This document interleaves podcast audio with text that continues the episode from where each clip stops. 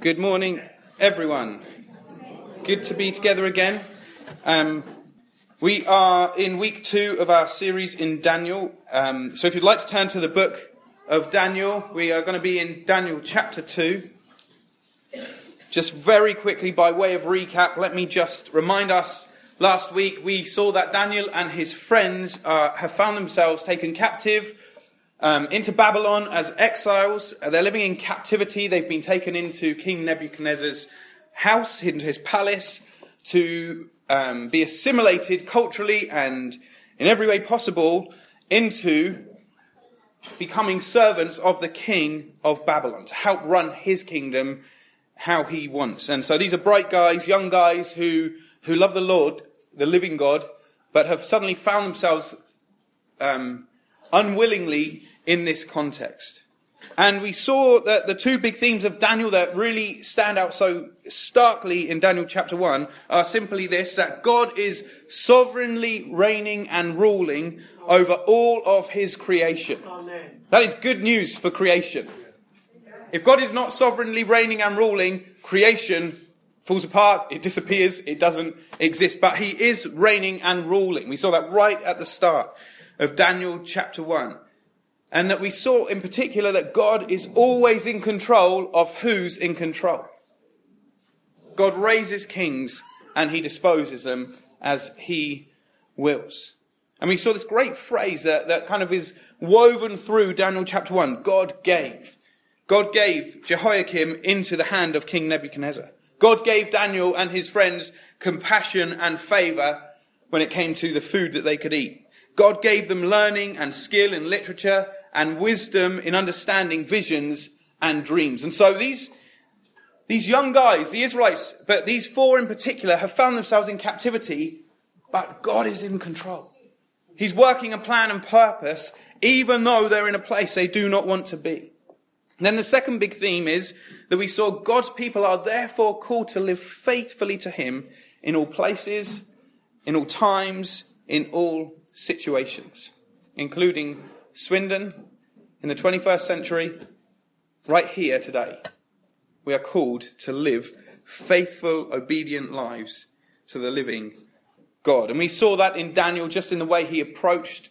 Um, he resolved not to eat the food that would defile him. He gave himself to understanding the culture and the time of the place that he lived in. He, he, he wanted to understand. And Daniel remained there in Babylon. He wasn't trying to escape Babylon. He remained there, in fact, for 70 years. He was faithfully living in a place which he had not chosen. Now, just for a moment, imagine that you are an exilic Jew, you've been taken off into captivity in Babylon, and you're asking yourselves this question how are we meant to live here? We're away from the temple, from our home, from our community, from the, the promised land that God has given to us new customs, cultures, new religions, all of this stuff. The question surely ringing around in people's hearts and minds is, okay, how now do we live? What's the right response in this situation? Are we meant to try and be antagonistic towards our new masters? Are we meant to live subversive lives, trying to bring this kingdom down from the inside? Are we meant to just revolt, get an army together and revolt against the king and his people, the king of Babylon and his people. When we talk about God being sovereign, reigning and ruling over all of creation, it does not mean that we as followers of Jesus don't bother engaging in this world that we live in. It doesn't mean we just say, well, God's sovereign, laissez-faire, que sera, sera, whatever will be, we just do our own thing and, and step back from this world and retreat. It certainly doesn't mean that to say that God is sovereign. Daniel doesn't do that. We don't see Daniel retreating into the shadows at all. We don't see him complaining, in fact. We don't see him riling against King Nebuchadnezzar. How dare you bring me into captivity? In fact, we see something quite opposite as we begin to track his story. Why is it that Daniel didn't rile against King Nebuchadnezzar? Why is it that he didn't gather together a small band of militants to say, come on, let's take this guy down. Let's take his people down. Or let's, let's um, use propaganda and we'll make it eat itself from the inside out. Why is it that Daniel didn't do that? He was away from his home, no less. On the surface, as we were saying last week, this day that Daniel has found himself in is a disaster. Exile. Taken out of the land that God had given to them, away from the temple disaster moment. On the surface, it looks like Babylon is a bad place to be and a bad time and a bad thing. But God speaks into the worst of situations. He doesn't just leave his people in the worst of situations. I just want to say this to you right now. No matter what situation you are finding yourself in, no matter how frustrated you are, hurting, angry, confused, God is speaking into your situation. Hey, He speaks to us. He's a God who reveals Himself to us. He speaks to us through the Spirit. The Spirit comes and comforts us and brings us wisdom. He's praying for us right now. Jesus is praying and interceding for us. He's a high priest who is praying for you. The Spirit is praying and interceding for you before the Father right now. He's given us one another. He speaks to us through one another. Hey, even creation, the Bible says, pours forth speech day after day. Don't forget, God is on the throne. He's holding all things together, sustaining all things. No matter what you're facing, God is reigning and ruling, and He is speaking to you. That should comfort us greatly. Hey, that's what was happening in Daniel's situation also. They were uncomfortable in a hard moment of their story dazed, confused by the circumstances, but suddenly they find that God is speaking to them and beginning to answer the question of how are we meant to live here? The, the prophet Jeremiah, he's, he's like a commentator of God on the times that Daniel and his friends are living in, in Babylon. And he writes a letter to those in captivity and he reveals what God is doing in this letter. And suddenly, for Daniel and his friends and the other Jews in captivity, God is turning upside down their understanding of what is happening. To not just see this as the darkest of times, to not just see it as a place where we need to get out of here as quick as we can, but to see, in fact, God is at work. And Jeremiah has this um, incredible vision, slightly bizarre vision even, in chapter 24, and he says this. He writes in his letter, he says this to the exiles in Babylon The Lord showed me two baskets of figs placed in front of the temple of the Lord. One basket had very good figs, like those that ripen early, and the other basket had very bad figs, so bad that they could not be eaten. Then he explains it. This is what the Lord, the God of Israel, says. Like these good figs, I regard as good the exiles from Judah, whom I sent away from this place to the land of the Babylonians. My eyes will watch over them for their good, and I will bring them back to this land. I will build them up, and I will not tear them down. I will plant them and not uproot them. I will give them a heart to know me, that I am the Lord. They will be my people, and I will be their God for they will return to me with all their heart. And so this incredible picture that Jeremiah has actually gives us the insight into what God is precisely doing here. Remember, God gave Jehoiakim and the Israelites into captivity. But not because he's careless. He's a very caring God. He's a very good God. He's a very kind God. And we give him here precisely what God is doing. We have two baskets of figs. One, very good figs. And these are the people who find themselves in Babylon. Well, surely the people who aren't in Babylon are the good figs. They're the ones that God must be watching over. No, God says the good figs are his people, his remnant. And the bad figs, in fact, turn out to be the people who are left behind in Jerusalem under God's wrath. It's completely upside down to the way that we think. And God says to the, to the Israelites in captivity in Babylon, He says, I'm going to care for you. I'm watching over you. I'm going to plant you. I'm going to tend to you. And we learn something very simple from this prophetic vision that Jeremiah had about the people who are in Babylon and how they should act. We, we in fact discover that God's people in Babylon are where they are meant to be. They are where they are meant to be. Often we think, I, I just think we think the other way around. We think, no, we've got to get out of there. They should be getting out of there. They should do everything they can. That's not their home. But God says, no, this is where I want my people to be. In fact, he goes on even more than that. In Jeremiah 27, it's a place that God says that he will bless over that 70 year period of the exiles. And his people are key to that place being blessed. God so often cuts, doesn't he, across the way that we think.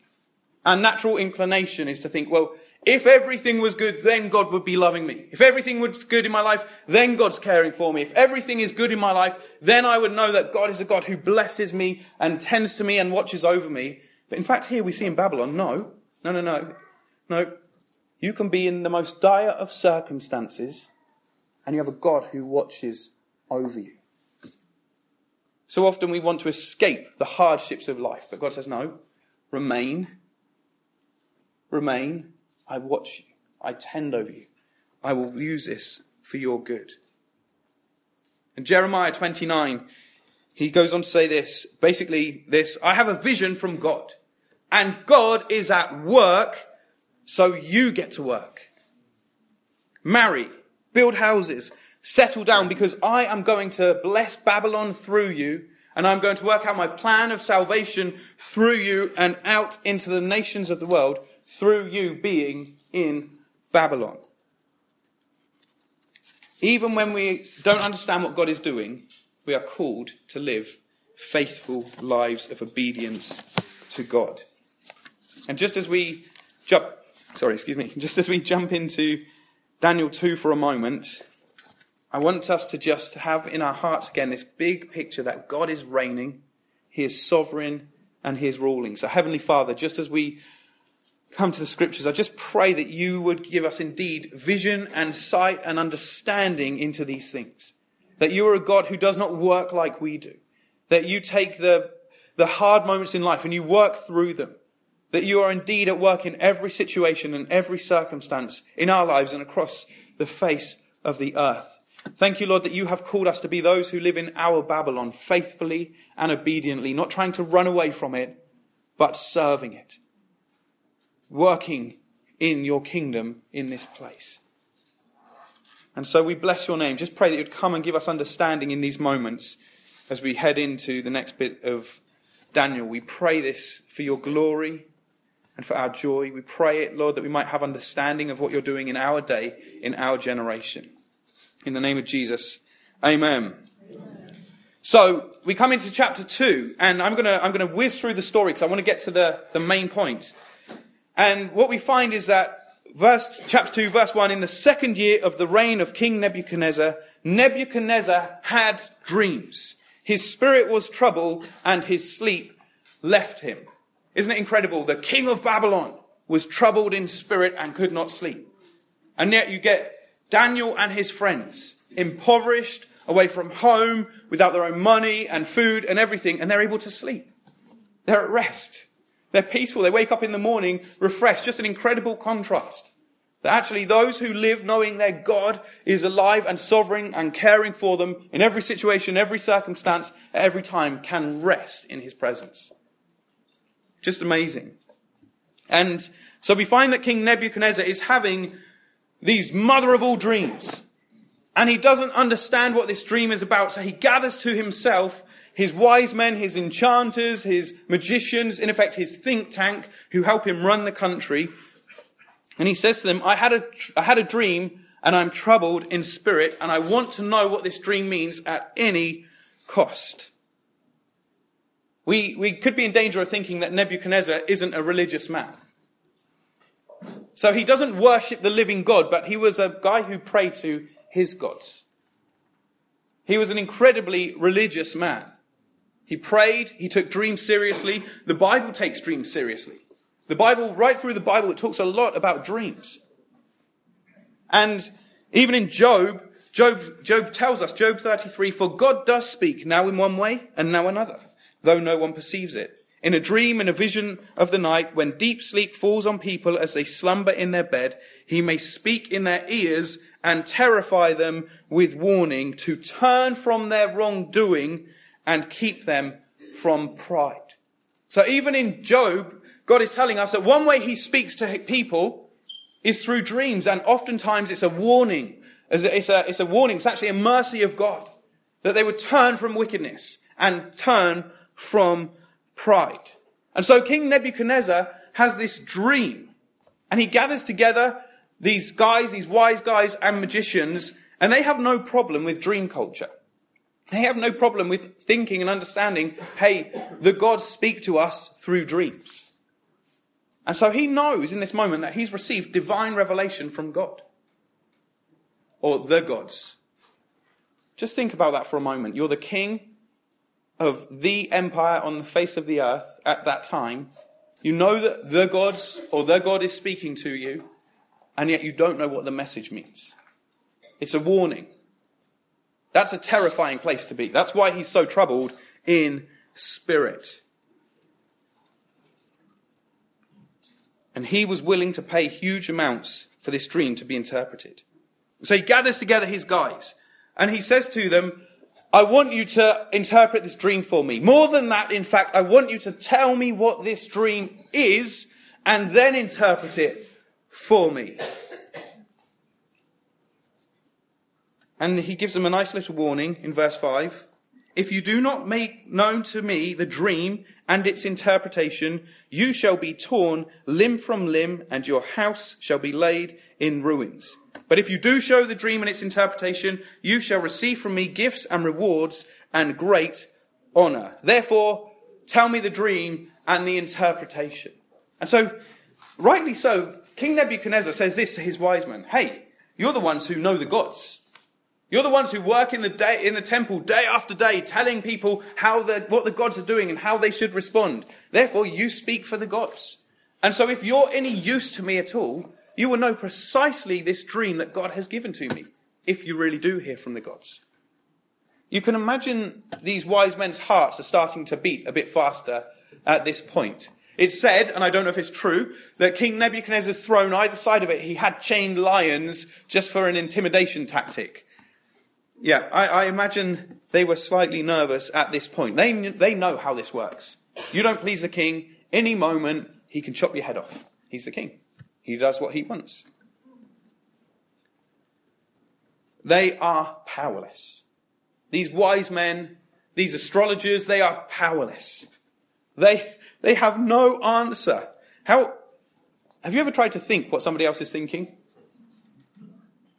And you think, I know you're thinking something and I have no idea what it is, and then you start to think the worst, that they might be thinking things about you and you, hey, we're good at trying to guess what other people are thinking. That's the only way that it could work for these guys.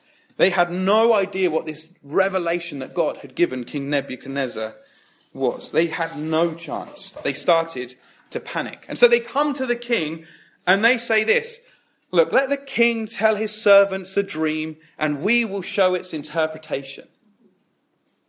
Paraphrase no, actually, you tell us what you've seen and we'll tell you what you want to hear. We've got very good and skilled at telling the king what he wants to hear. We've got very good at reading the facts. We've got very good at reading the things that are here and now and interpreting those things as history. Those things as truth. Those things as things to make decisions on. Listen to what they say. It's, there's not a man, verse 10, there's no man on earth who can meet the king's demand. Nobody, nobody could possibly know what your dream was. They go on to say this. The thing that the king has asked, verse 11, is difficult. You don't say. And no one can show it to the king except for the gods whose dwelling is not with flesh. Isn't that incredible? Think about it for a moment. They're saying this. Hey, all we've got to go on is the here and now. The facts. The things that we can tangibly get hold of. And they're saying, what, what we need is revelation, but, but the gods, they don't speak to humans. They don't dwell with us. We can't possibly know. It sounds to me a bit like 21st century secular atheists. Hey, all we have to go on is the here and now, the facts that surround us. You can't possibly know anything outside of what we have as empirical evidence that we can test, get in a lab that we, hey, I love science, but this is how the mind of the 21st century secularist works. We, all we've got to go on is what's in front of us right here, right now. There's no such thing as revelation. Don't be ridiculous. There's no such thing as revelation. It's very similar to what these guys in Daniel's day are doing. Hey, the only ones that can reveal, bring revelation to us are the gods, but they don't speak to us. They don't dwell with us. This, this message of Daniel is so relevant to our culture today. The mindset is really not that different. Basically, they're saying this there's no one on earth who can do what the king wants. What we need is God to bring revelation and interpretation. 1 Corinthians 2 tells us this No one knows the thoughts of God except the Spirit of God. Hey, you want to know what God's thinking? You need the Spirit to bring revelation. In fact, it isn't that we have a silent God who does not speak and bring revelation. We have a God who brings revelation to us. We have a God who has revealed himself to us, his plans, his purposes for you, for I, for human history, for eternity. God is a speaking, revealing God through his word, through his son, Christ Jesus, through the Spirit. Amen. We have a God who is speaking to us. That's such good news. God is not mute. He is not far off from you. He is speaking to you and to us. And so these, these, these magicians, these wise men, they are very perplexed. And then comes Daniel into the scene and he's like, well, in actual fact, it's not that God doesn't speak and bring revelation, and it's not that God doesn't dwell amongst his people. He does. He absolutely does speak to his people. And he absolutely does dwell among his people. Daniel basically says this to the king's officials let me interpret the dreams for you. His, his neck is on the line anyway. His three friends' neck are on the line anyway. It's incredible, incredible, isn't it? How the mind, I'm sure, focuses when, when execution's just round the corner. And he says, Well, I'm going to die anyway. My God is a speaking God. He does reveal mysteries. He does reveal himself. I'm going to go and pray like crazy. God have mercy. God, reveal your dreams, reveal your plans. And so he gets his guys together and he says, We're going to pray. We're going to seek God. He is a living God. And we see in verse 19 that the mystery was revealed to Daniel in a vision of that night. And Daniel, in response to this, he blessed the name of God forever, verse 20, to whom belong wisdom and might. Hear this, that God changes the times and seasons. He removes kings and sets up kings. He gives wisdom to the wise and knowledge to those who have understanding. He reveals the deep and hidden things. He knows what is in the darkness, and the light dwells with him. And he praises God for giving him and his friends revelation. Daniel comes to King Nebuchadnezzar, and he agrees in verse 27 with the wise men. It's impossible. No wise man enchanter, magician, or astrologer can, say to, can show to the king the mystery that the king has asked. But, but, but, you've got to remember that. In life, with God on the throne, there is always a but. But God. But there is a God. But there is a God in heaven who reveals mystery, and he has made known to King Nebuchadnezzar what will be in the latter days. No, no, nobody can possibly know the mind of a king, but God reveals histories. Nobody can possibly know a dream and a vision that God has spoken to someone else other than revelation from God.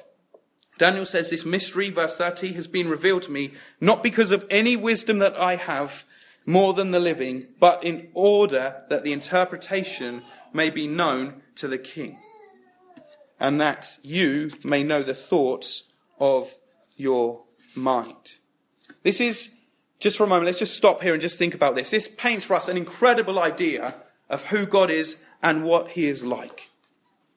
of what's going on, not just from a, an earthly point of view, but from a heavenly point of view. God is revealing the hidden things of the earth through dreams and visions. And it shows us this, that there is one who is living, reigning the Most High God over all of creation. He is above all of these earthly things, all of the earthly kingdoms, all of his earthly people, and he knows all of the answers. He knows the mysteries. He knows the revelations. He knows the visions. He, he rules over the seasons, the changing times of history. He's the one who raises kings and, di- and disposes of other kings. His wisdom can reveal the dark, hidden, secret things. Hey, he, he knows the things of our heart and he brings them to light. We have a God who knows the times and purposes of history. But he doesn't just keep these things to himself, he makes them known to his people, his servants. It's incredible that as we come to the Word of God, those who've been given eyes to see and ears to hear, those who've had new hearts, their eyes opened by the work of the Spirit as we believed in Christ Jesus, have been given understanding and wisdom into the things of God. Jesus says, I, I now, I, you're no longer servants. I call you friends. You're not just servants. I call you friends. You've been let in on the Father's business. You know the Father's plans and purposes. So Daniel goes to the king and tells him the meaning of the dream. And this brings us really to this, this big next theme in Daniel. We see it first of all in chapter 1, the first three verses. We, we start hearing about kings and, and kingdoms.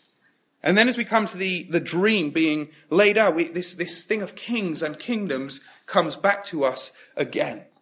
But in particular, not just the earthly kings and kingdoms, but Yahweh, Israel's God, and his kingdom, which he will establish. So this, this vision has something very important to tell us. And Daniel says this. He, he paints this this um, vision for the king that he saw. He said, You saw, O king, and behold, a great image. The image, mighty and of exceeding brightness, stood before you, and its appearance was frightening. The head of this image was of fine gold, its chest and arms of silver, its middle and thighs of bronze, and its legs of iron, its feet partly of iron and partly of clay.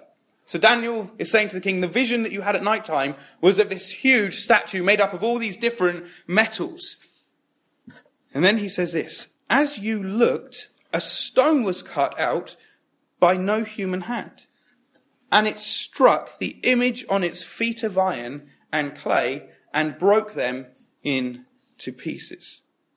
The iron, the clay, the bronze, the silver, and the gold all together were broken in pieces and became like the chaff of the summer threshing floor, and the wind carried them away so that not a trace of them could be found. But the stone that struck the image became a great mountain and filled the whole earth. The king is terrified at this vision.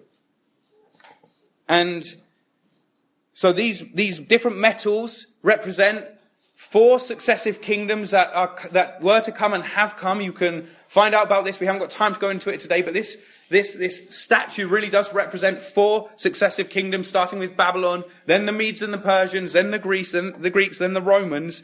And Daniel is giving incredible, accurate, prophetic vision and, and foretelling of what kingdoms will come after the king, kingdom of Babylon.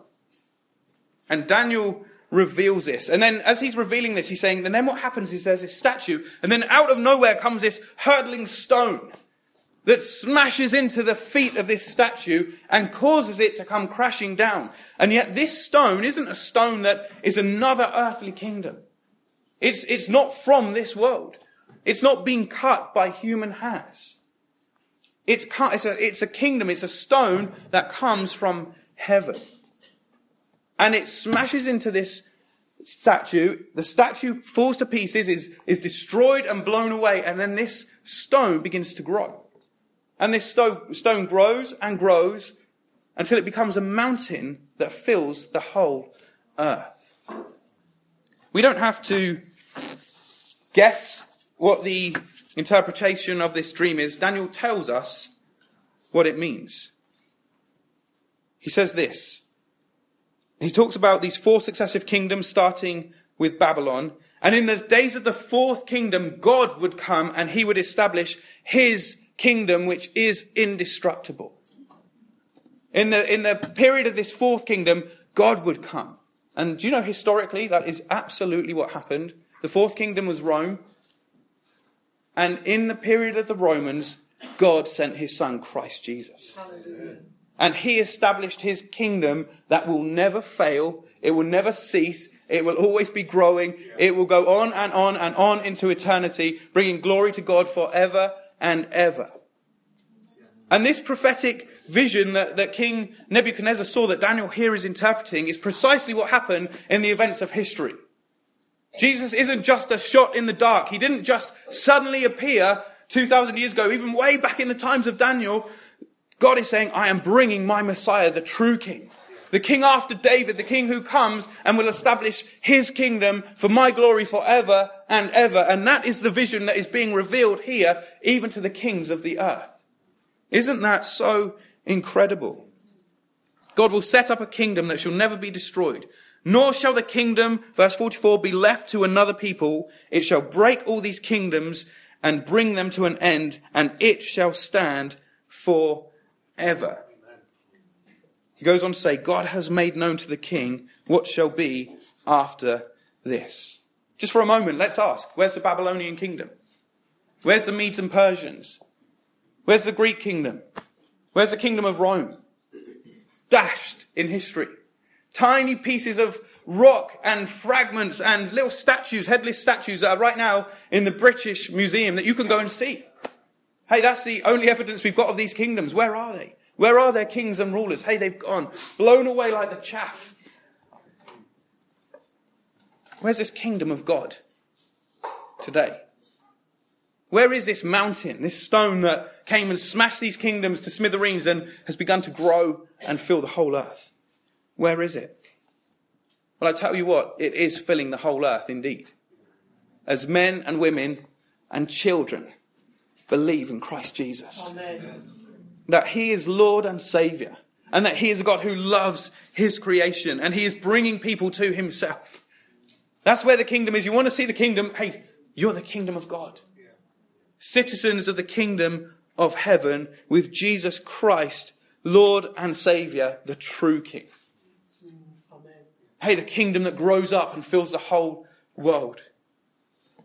And so we see this incredible image of this statue that goes from a head of gold, lessening value of metals, until and down to its feet of clay, these brittle feet of clay and iron, and this stone comes and crushes it. So we have this story about God establishing his kingdom. We have this pagan but religious king that is in turmoil and is about, and God is about to unravel.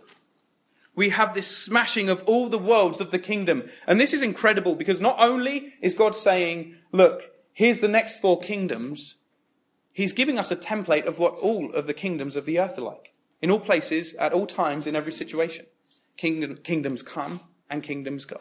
Kingdoms come and kingdoms go.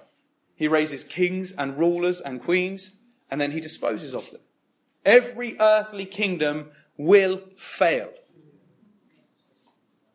We are so fortunate in this nation that we live that we are not in danger from our rulers we must pray for those who lead us. We must pray for the rulers and the nations of this world. But we are so privileged that we are not right now fearful that people may come racing through these doors and end our life. But do you know, even if we were in that circumstance, and I don't say this lightly, I have no idea what it feels like to be in that situation, even if it were. Do you know, ISIS will not stand forever. Syria will not stand forever. Mugabe won't stand forever. They will come and they will go. But the kingdom of God will endure forever. Amen. And that is our kingdom. We are now citizens of that kingdom and we have eternal life with God. We will reign and rule with Him. In fact, we are reigning and ruling with Him in His kingdom right now. Here in Swindon, His kingdom's breaking out. As the citizens of the kingdom understand, oh, we're citizens of the kingdom of God. So we see this incredible story about the sovereignty of God over the nations. And, and we can quickly, if we're not careful, jump to the judgment of God. Hey, God is sovereign. He's smashing these kingdoms. You better watch out, you. There's a day of judgment coming, don't you know, when God will judge the wicked, those who are alive, those who have died. And it's true, there is a day of judgment. And God does dispose of kingdoms of men. But isn't it incredible that when Jesus came, announcing the gospel of this kingdom. That's good news. The good news that God is indeed establishing his kingdom. He didn't just come with this gospel of judgment, but he came with a gospel of salvation. he came with a gospel of good news. And this, this kingdom that God is establishing isn't like the kingdoms of the world. It's a kingdom of good news. It's a kingdom of salvation. In Luke chapter 20, Jesus alludes to this dream and this stone in Daniel 2. And he does it for two reasons, one of which is to indicate the time of his death and his own religious leaders' rejection of him. And then he appeals to Daniel 2 to indicate the arrival of his kingdom through his own death and resurrection. He's saying, My kingdom will be inaugurated through my death and resurrection, when I am lifted on high and glorified, when men will spit on me and mock on me and place a crown of thorns upon me and a robe and take and lead me to the cross. When I am lifted up, then I will be glorified, crowned king, not just of the Jews, but of all people. And isn't that picture of Jesus? God incarnate, come to dwell among us here on earth a king from another place, not an earthly kingdom. He said to Pilate, didn't he, when he was face to face, My kingdom is not of this world. If it was, surely you know that all my followers would come and rescue me and get rid of you. But my kingdom isn't of this world. He's, Jesus is agreeing with Daniel. Hey, my kingdom comes from another place. It's a stone not formed by human hands that comes crushing in. And this, this is the good news that Christ Jesus laid down his life that he was crucified for you and for I, that we could go from the darkness, the kingdom of darkness, and into the kingdom of light. As we place our faith and trust in him. That our king didn't stay dead in a grave, but he rose to resurrection life, ascended to the right hand of the Father, where he is reigning and ruling with absolute sovereign power. Our king reigns. Amen. He is victorious and sovereign. And so we must be careful not to think of these opening chapters of Daniel as a call to us to hammer the kingdoms of this world, as a call to hammer the people of this world in judgment. We, if we are not careful, man, I know my heart. I am so good at judging my neighbor. I am so good at just being judgmental in my spirit. But you know, the kingdom doesn't just come and bring judgment, it brings good news, it brings salvation. It's the gospel of the kingdom. Let me just read a moment from Luke chapter 4. Jesus says, This is what my kingdom looks like. Here's my kingdom manifesto as its king. The Spirit of the Lord is on me, because he has anointed me to proclaim good news to the poor. He has sent me to proclaim freedom for the prisoner and recovery of sight for the blind, to set the oppressed free to proclaim the year of the Lord's favor. What a king! What a king. Listen to in Matthew 5 where he begins to talk about what life in his kingdom looks like. He says things like this Blessed are the poor in spirit, for theirs is the kingdom of heaven. Not those with all the power and might. Blessed are those who mourn, for they will be comforted. Blessed are the meek, for they will inherit the earth. Blessed are those who hunger and thirst for righteousness, for they will be filled.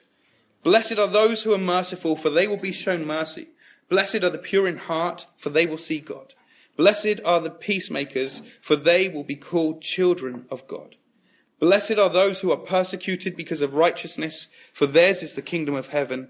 And blessed are you when people insult you, persecute you, and falsely say all kinds of evil against you because of me, its king. This kingdom of God that he has established, that he was showing even King Nebuchadnezzar, all the kingdoms of the world come and go, but I will establish my sovereign rule and reign through the kingdom of my son, Christ Jesus. This is what it looks like. it looks like a kingdom of peace and justice and righteousness, a kingdom of hope, a kingdom of refuge and safety, a kingdom where the poor and the broken and the vulnerable can come and be seated with princes. It's a different kind of kingdom. And so we are going to, after this series in Daniel, as a team, we, we just really felt like God draw, draw our attention to this this last week, that we are going to spend, we are going to camp on the kingdom of God for a very long time. We're going to live there. We're going to look at the contours of this kingdom. What's the shape of it? What does it look like? Its features. How is it growing and filling the earth? What does it mean to be a citizen of this kingdom? Where's this kingdom heading? What's our future hope for this kingdom? What should we expect this kingdom to look like here and now in our present lives? What should we be shooting for? Should we really be shooting for the oppressed to be set free, the blind to receive sight, the lame to walk, the poor to be lifted up? Are those things really things we can expect now, or is that just a future hope? Amazingly, as Daniel brought this interpretation and its meaning to King Nebuchadnezzar, even though King Nebuchadnezzar recognized, in a sense, that his kingdom, that God was telling him his kingdom would not, not last forever, he knew that God was bringing revelation to him. He knew that God was speaking. And he said this to Daniel right towards the end of chapter 2 Truly, your God is the God of gods and the Lord of kings, a revealer of mysteries, for you have been able to reveal this mystery. And Father, we thank you that you are indeed the God of gods and the Lord of all kings, a revealer of mysteries. And we thank you that you have revealed to us your plans and purposes to establish your kingdom. Therefore, your rule and reign, both here and now, through Christ Jesus, through his death and resurrection, that your kingdom, Christ Jesus, was established in that moment. And we thank you that you are the King who is seated above all kingdoms, all earthly kingdoms. We thank you that your kingdom is not like the kingdoms of the earth, that yours is one of righteousness and justice and peace. We thank you that your kingdom will never come to an end, but will endure forever and ever. We thank you that you are reigning and ruling right now, even in the lives of your servants here. We say, We love you, our precious King. We are so thankful that you are the true king. We are so thankful that you are not like the kings of this world who boast in themselves, but that your boast is a boast that is the true boast. That you are our God and we are your people forever and ever. And we will know you and be with you face to face in eternity. And we look forward to that day and we say, Come, Lord Jesus. May your kingdom come. May your will be done here on earth as it is in heaven. And I just pray that as we go from this place, we would be encouraged and built up in our faith, knowing that you are the true King. Knowing that whatever we're facing in life, whatever our concerns are, whatever we see around us happening, the injustices of the world, knowing that you are a King who is at work. You are faithful. You are building your kingdom. And so we we recognize your kingship in our lives and we pray, therefore, help us to be faithful citizens of your kingdom who live faithful lives of obedience that declare our Jesus is King. Come breathe upon us. Help us in these things and help us to understand these things, Holy Spirit, that they build us up and strengthen us. Knowing that now this earth is now no longer our home. We're aliens and strangers here.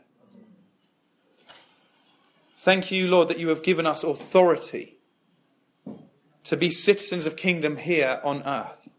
And therefore we can bring your kingdom to bear by doing exactly as you did, Jesus, which is to bring good news to those who are dying and hurting, those without hope, those who are in fear, those who are blind and and, and oppressed in life, that we have a, a, not, just a, not just the gospel of the kingdom that brings judgment, but we have a much better gospel that brings salvation. And so we say, We love you and we are here for you. We say, Your kingdom, Jesus, will endure forever, not because we say so, but because you are God, the King over all the kingdoms of the earth. And we love you. And we're so thankful that you have invited us into your kingdom to feast at your table forever and ever. And all God's people said, Amen. Amen.